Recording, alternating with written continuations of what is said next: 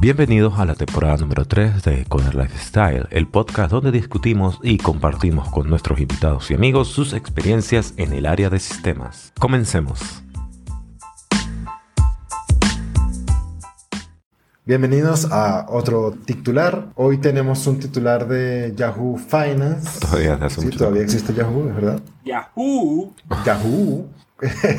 Volver a la oficina cuesta 51 dólares al día según un estudio. Volver a la oficina no solo le costará más tiempo, según una nueva encuesta, podría agregar otros precios, ahí lo pusieron en dólares 51 o más, por día a sus gastos. El informe anual sobre el estado del trabajo de la empresa de videoconferencias Owl Labs, proporcionado por primera vez a la revista Fortune, encuentra que el gasto promedio de los trabajadores que regresan es de 51 dólares por día cuando trabajan en persona y los trabajadores con mascotas, dice la compañía, gastan un promedio de 71 dólares por día. En pesos es, ya les digo, como para los que nos escuchan desde Colombia, vamos a ponerle 400 porque Petro, son Sí, dos- la verdad. 220 mil dólares. No pesos. ¿Y en. Chile, Rem? Ah, perdón. Y en Chile. Dos- 220 mil Pesos. pesos aproximadamente. ¿En Chile cuánto sería eso? Es aproximado porque ahorita el dólar con respecto al peso suyo, entonces son 51, son como 48 mil pesos chilenos. Ok. Que eso sumado es diario, ¿no? Sí, eso es diario. Es diario, correcto. Que en el tema de Colombia es un monto muy alto, tomando en cuenta que el sueldo mínimo es un millón de pesos. Un millón cien. Exacto. Entonces, si estás diciendo que Ajá. el costo se aumenta a 200 mil pesos y eh, gana un millón cien, Es diario, son entonces cinco días. ahí se te va ese sueldo mínimo justamente. O sea, son cinco días. Nada más te cubre cinco días. Ni siquiera te cubre Exacto. todo. ¿no? Ujú, correcto. Otra nota antes de arrancar es que los empleados que trabajan en un horario híbrido, según la compañía, según ese estudio que hicieron, gastan solo 36 dólares. No es la mitad, es un, es un poquito, poquito menos, menos. Un poquito más de la mitad, quiero decir. Exacto. ¿Ustedes qué opinan del tema de volver a la oficina? Vamos a empezar por ahí. Bueno, es un tema súper delicado porque yo soy los que piensa que depende totalmente qué estás haciendo. En el mundo de la tecnología, programadores, desarrolladores, diseñadores, ese modelo de trabajo donde tienes que usar la computadora, yo pienso que prácticamente se puede quedar home office y ya. De hecho, se ha demostrado en pandemia que la productividad no se pierde porque estés trabajando desde la casa. Totalmente. Entonces, Pregúntaselo a Elon, a Elon Musk. pues sí, es verdad. Sí. Pero fíjate que Él duerme en su oficina y le gusta dormir en la Exacto, sí, él, él es un ser de luz especial. oficina. Workaholic. sí, pero ya muchas compañías han demostrado que la productividad se mantuvo. Entonces, yo siento que eso es como un castigo para esos trabajos. Ahora, hay otros trabajos que sí es necesario, es requerido que tú tengas que ir a la oficina. Entonces, yo pienso que, por ejemplo, gente que trabaja en infraestructura, o sea, que tiene que hacer cosas como mucho más pesadas, si obviamente trabajan con su infraestructura en el sitio. Si trabajan en cloud, no, no tienen que hacerlo. Claro. Pero sí yo creo que depende mucho de, capaz los gerentes, gerentes sí deberían reunirse mucho. Ojo, el tema de las reuniones, y vamos a hacer un salto. Zoom, que fue el promotor del trabajo remoto, está mandando a sus empleados volver a las oficinas de nuevo.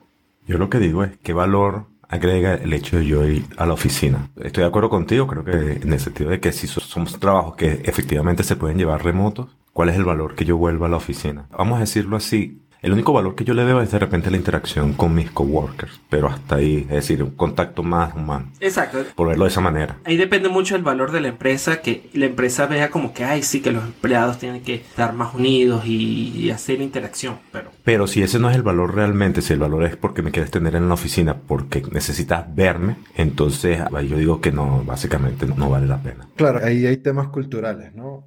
De cultura organizacional, ¿no? Exacto. Solo un paréntesis. Digamos que ese mandato de Zoom de mandar a la gente a la oficina, que fue en agosto de este año, dice que, bueno, los que estén cerca de la oficina tienen que venir a la oficina, los que vivan lejos se quedan lejos, ¿no? No es que tienes que, o sea, si yo ahora, porque eso también se vio mucho en el trabajo remoto, ¿no? Yo, en el trabajo durante la pandemia, perdón, trabajaba por una empresa que me queda a dos ciudades de distancia, por ejemplo, porque como todo el mundo está encerrado, pues no pasa nada, ¿no? Entonces, ellos dicen eso, ¿no? Si vives Dice, dentro de los 50 millas cerca de la oficina tienes que venir por lo menos dos días. Este, si no, pues te quedas en tu casa, ¿no? No, no queremos de reubicarte, ¿no? Porque eso Exacto. Y- sumaría los costos de- del otro. Y ese mismo tema que estás diciendo, o sea, cuando empezó la pandemia, mucha gente se reubicó para que las familias estuvieran más Correcto, cerca. correcto. En Sí, función de eso. correcto. Se adaptó el trabajo. Entonces, ah, bueno, ya se acabó todo, ya vuelve a la normalidad, ahora vuelve a mudarte. Correcto. O sea, no. Sí, es, es muy, es, es muy rata. De hecho, en Nueva York es- están buscando de reutilizar oficinas que ya no están siendo utilizadas para hacer housing, Ok. para que la gente pueda vivir otra vez en Nueva York, porque las oficinas no van a pagar por ese espacio. Antes las, las empresas compraban o rentaban oficinas, pero ya eso ha ido disminuyendo. Entonces, Díselo a WeWork.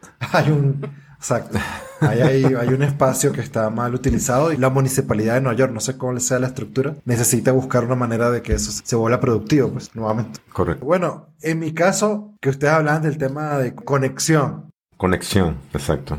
No, o sea, sí me pasó. Pues yo estaba en un trabajo que llevaba bastante tiempo allí, tenía muchos panas allí. Cambié al otro trabajo donde era 100% remoto porque estábamos en plena pandemia. Ok. Y sí cambia la dinámica. Total. Es, es muy distinto. Y claro, también que era como que entrar nuevo a un sitio que no conoces a nadie para estar, ah, o sea, bajo ese esquema donde tampoco compartes con la gente, porque comes tú, comes tú tu casa, sales de la oficina y ya llegas a tu casa. Ni Sí. siquiera se puede decir, bueno, vamos a comer una empanada aquí en la esquina Sí, para mientras hablar. esperamos el autobús, pues. Correcto. Entonces, esa conexión sí es importante, ¿verdad? Y de hecho, ahorita cambiaron la política, porque la política era, bueno, trabaja don- donde tú te sientas más cómodo. Ahora la política va a ser que hay que ir dos días a la oficina, así estilo Zoom. Ok. Mm, ok. Entonces, me preocupa es más el transporte, El sí, commute. perder una hora, hora y media, el commute, Eso. ¿correcto? Sí. Eso es importante. Y todo lo que conlleva. Correcto. Exacto. Y lo otro es que las veces que voy a la oficina, como trabajo con equipos que están fuera de la oficina, entonces, uno, al final es puro llamadas por Zoom, no estoy interactuando con la gente. Y dos, cuando voy a almorzar, así fuera de long, me toca comer solo porque no conozco a nadie. Entonces, Exactamente. es como... Pero bueno, igual voy a ir porque, porque es política. No, mentira, voy para ver si puedo empezar a conectar con gente, ¿ves? Porque hacer un grupo. Igual creo que hay una parte positiva.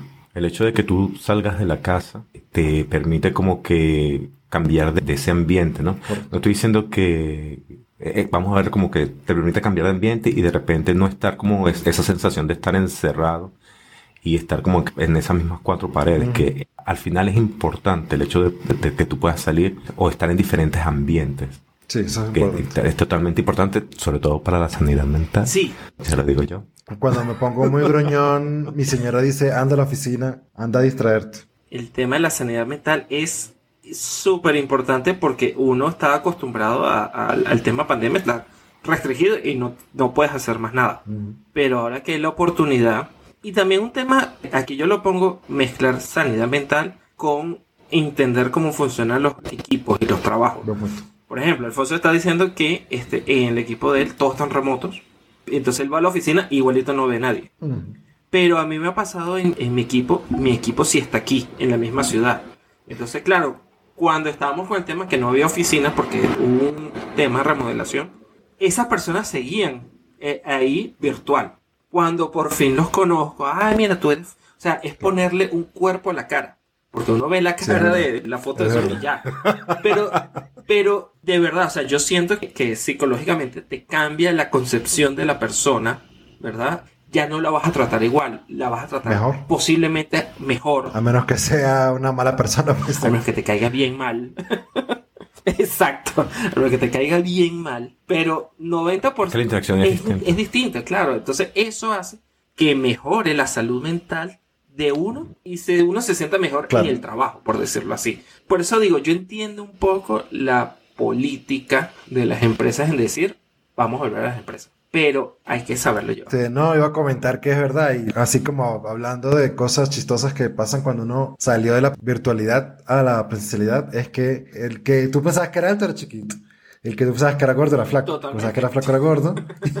el tema ese de la percepción que tienes de una persona por lo que ves En la foto de perfil. Es una cara. en la toma una cara, principal. Toda la versus- foto de perfil, uno está con cara así que, que quiero salirme de aquí. Me quiero... No, o por ejemplo, el tema de la cámara. Por ejemplo, Raymond tiene la cámara un poco más a la altura Ajá, de sus ojos, pero tú la tienes abajo. sí. Tú la tienes un poco por debajo y la mía está hacia arriba por el tema de la luz. Entonces, ya esto, si yo te veo así todos los días, ya imagino que tú eres de cierta forma, igual que Raymond. Exacto, uno tiene una O percepción. sea, porque si, si solo Es ves mi cara, dices, bueno, Alfonso debe ser mocho. Pero cuando ya me ves en vivo, dices, bueno, Alfonso no es mocho. Tenía dos brazos, tal. Es verdad, totalmente. Eso me parece algo muy cómico de ese, ese switch. Es totalmente darle cuerpo a esa cara y entender qué dice, por qué lo dice en modo anímico. Correcto. Lo interesante también sería ver la razón real de por qué las empresas quieren que, Control. que vayan presencial, ¿no? Control. El control. Pues, Porque eh, sería interesante, porque aquí estamos nosotros evolucubrando que, bueno, nosotros, porque, no, la parte humana, la parte de conexión, pero hablando a nivel de empresa es importante. yo pienso, obviamente, un tema financiero, ¿no? Ahí depende mucho de la política de la empresa en qué quieren hacer ellos como organización. Claro, y, y también hay un tema administrativo financiero, obviamente. Tú ya compraste la oficina, Eso. Ok, eso sí, a exacto. menos que te pongas a venderla, que es otro trabajo, pues si ya la tienes, A utilizarla. usarla. Correcto. Si es totalmente OPEX, es decir, si es totalmente un gasto, porque la alquilabas, bueno, capaz hace sentido no tenerla. Correcto. Pero también, por ejemplo, tú necesitas un espacio donde recibir a los clientes, para, En un café. para los trabajos. Un lugar no, para- eso, eso lo hace, eso lo hace la empresa donde trabajaba antes. Pero, pero una empresa seria o grande no, o sea, depende del nivel de tu cliente, pues. Mi empresa Ok. es grande y sí hacen eso. En un En un restaurante. café, no, un restaurante. Ah, bueno, un café, un restaurante lujoso. Depende. Pero bueno, es verdad. O sea, si, por ejemplo, si lo que necesitas hacer es un workshop, pues alquilas una sala de conferencia en un hotel. Exacto. Tienen, tendrías el espacio disponible, ¿no? Pero bueno, es como lo quieras manejar, ¿no? Correcto. Todo es plata. Ren. Exacto, todo es plata. Y, y como digo, también depende mucho de la política de la empresa como tal, porque Exacto. como dices tú, si vas a hacer un workshop, eh, busca un hotel, busca una sala de conferencia y lo hace. Pero si vas a hacer workshop toda la semana, si vas a motivar que, que haya algo No, claro. constante, ahí sí. Ahí sí totalmente o alquilas o Exacto. creo que mejor le salía a alquilar. Entonces es un tema de como justificar cuál es tu, tu filosofía de ¿Cuál es trabajo el motor, el motivo? a nivel de empresa, exacto, y cómo aplicarlo. Estrategia administrativa. Si tú estás en un país, te, te- no, tengo 200 programadores, pero ellos no se van a ver, no importa, no se van a ver, no vamos a hacer nada, no, oficina, innecesario. Ahora, si tú tienes los mismos de tus trabajadores, pero tú quieres que interactúen, que haya un, Un ambiente, un ambiente laboral. un ambiente, exacto, eh, quieres hacer di- dinámicas fuera del trabajo, de, lo- de los clientes como tal, ahí sí, yo lo justifico. Sí, de hecho, en la empresa donde yo trabajo, vamos a decirlo así mejor. Digamos que parte de cuando tú estás haciendo el curso de, de iniciación y eso, El onboarding. el onboarding, gracias, te dice que los viernes era el día en que todo el mundo iba a la oficina para conectar, compartir. O sea, era parte, estaba embedido en la cultura, ¿no? Porque como es una empresa donde todo el mundo viaja, donde todo el mundo está en cliente durante la semana, entonces el viernes era el día que tú trabajabas menos en tu proyecto para estudiar, hacer cursos, ¿sí me entiendes? De hecho, el viernes todos los grupos de interés y todos los grupos de, por lo menos en mi caso, técnicos, hacen charlas los viernes, que nunca voy porque tengo que estar trabajando. Tengo cosas que entregar, pues. Entonces ahí sí, claro, se entiende que di- digan, vuelvan para que eso sea perdido, porque nadie va ni a las charlas, nadie va a los town hall, entonces hay que volver a, a que se vea más como familia, ¿no? Exacto. Entonces sí, es, es cultural, Sí, es cultural, definitivamente. Entonces, como nota final, ¿qué podríamos decir? Que todo depende de la cultura de la empresa. Sí, Todo depende de la situación de cada uno. La situación de cada uno es en particular, la situación país es en particular, la situación ciudad también es en particular, así es que es difícil encasillar a todos en que todos puedan ir a la oficina, no es, no es tan sencillo. exacto. Depende del valor que tú le veas a, al ir a la, Sí, a por la oficina. Exacto. Exacto, la situación de cada uno va a definir ese valor y las empresas deberían tomar eso en cuenta para, Para sus decisiones. para que no sea obligatorio. ¿no? Correcto. Para que no se vuelva algo obligatorio que te vaya a repercutir. Ah, no, es que yo no veo. Que eso es otro estudio que vi por ahí. Si tú quieres ascender, si tú quieres progresar en la carrera dentro de la empresa, es mejor ir a la oficina porque la gente te ve y sabe quién Exacto. eres. Y vas creando esas conexiones que son importantes para crecer. Exacto. Entonces, depende de lo que te, te agregue valor, tu plan, pero hacerlo obligatorio es no tomar en consideración eso, ese tema. Claro. Eso lo llaman la interseccionalidad, que es cuando se habla de lenguaje inclusivo, y aquí no vamos a alargar cinco minutos más, disculpen, pero todos estos estudios de lenguaje inclusivo te enseñan que hay algo que se llama la interseccionalidad, ¿sí? Ok. Que es que, por ejemplo, Joe es blanco y venezolano, yo soy negro y venezolano, Raymond es café con leche y venezolano, ¿verdad? Combinación de ustedes dos.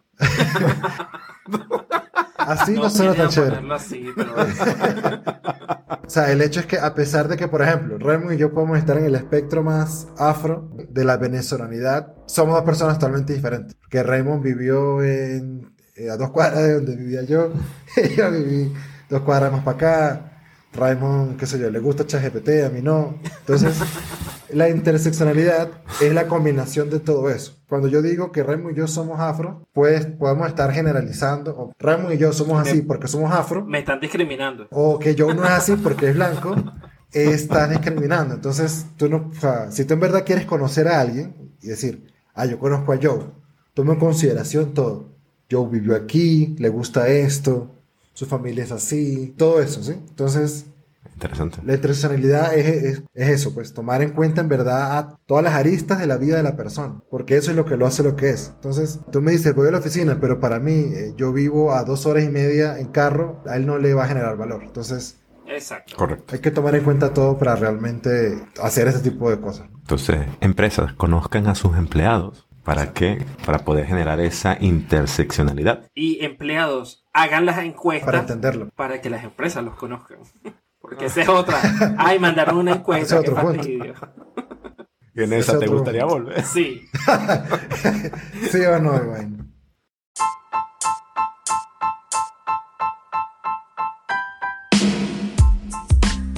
Eso fue todo por hoy.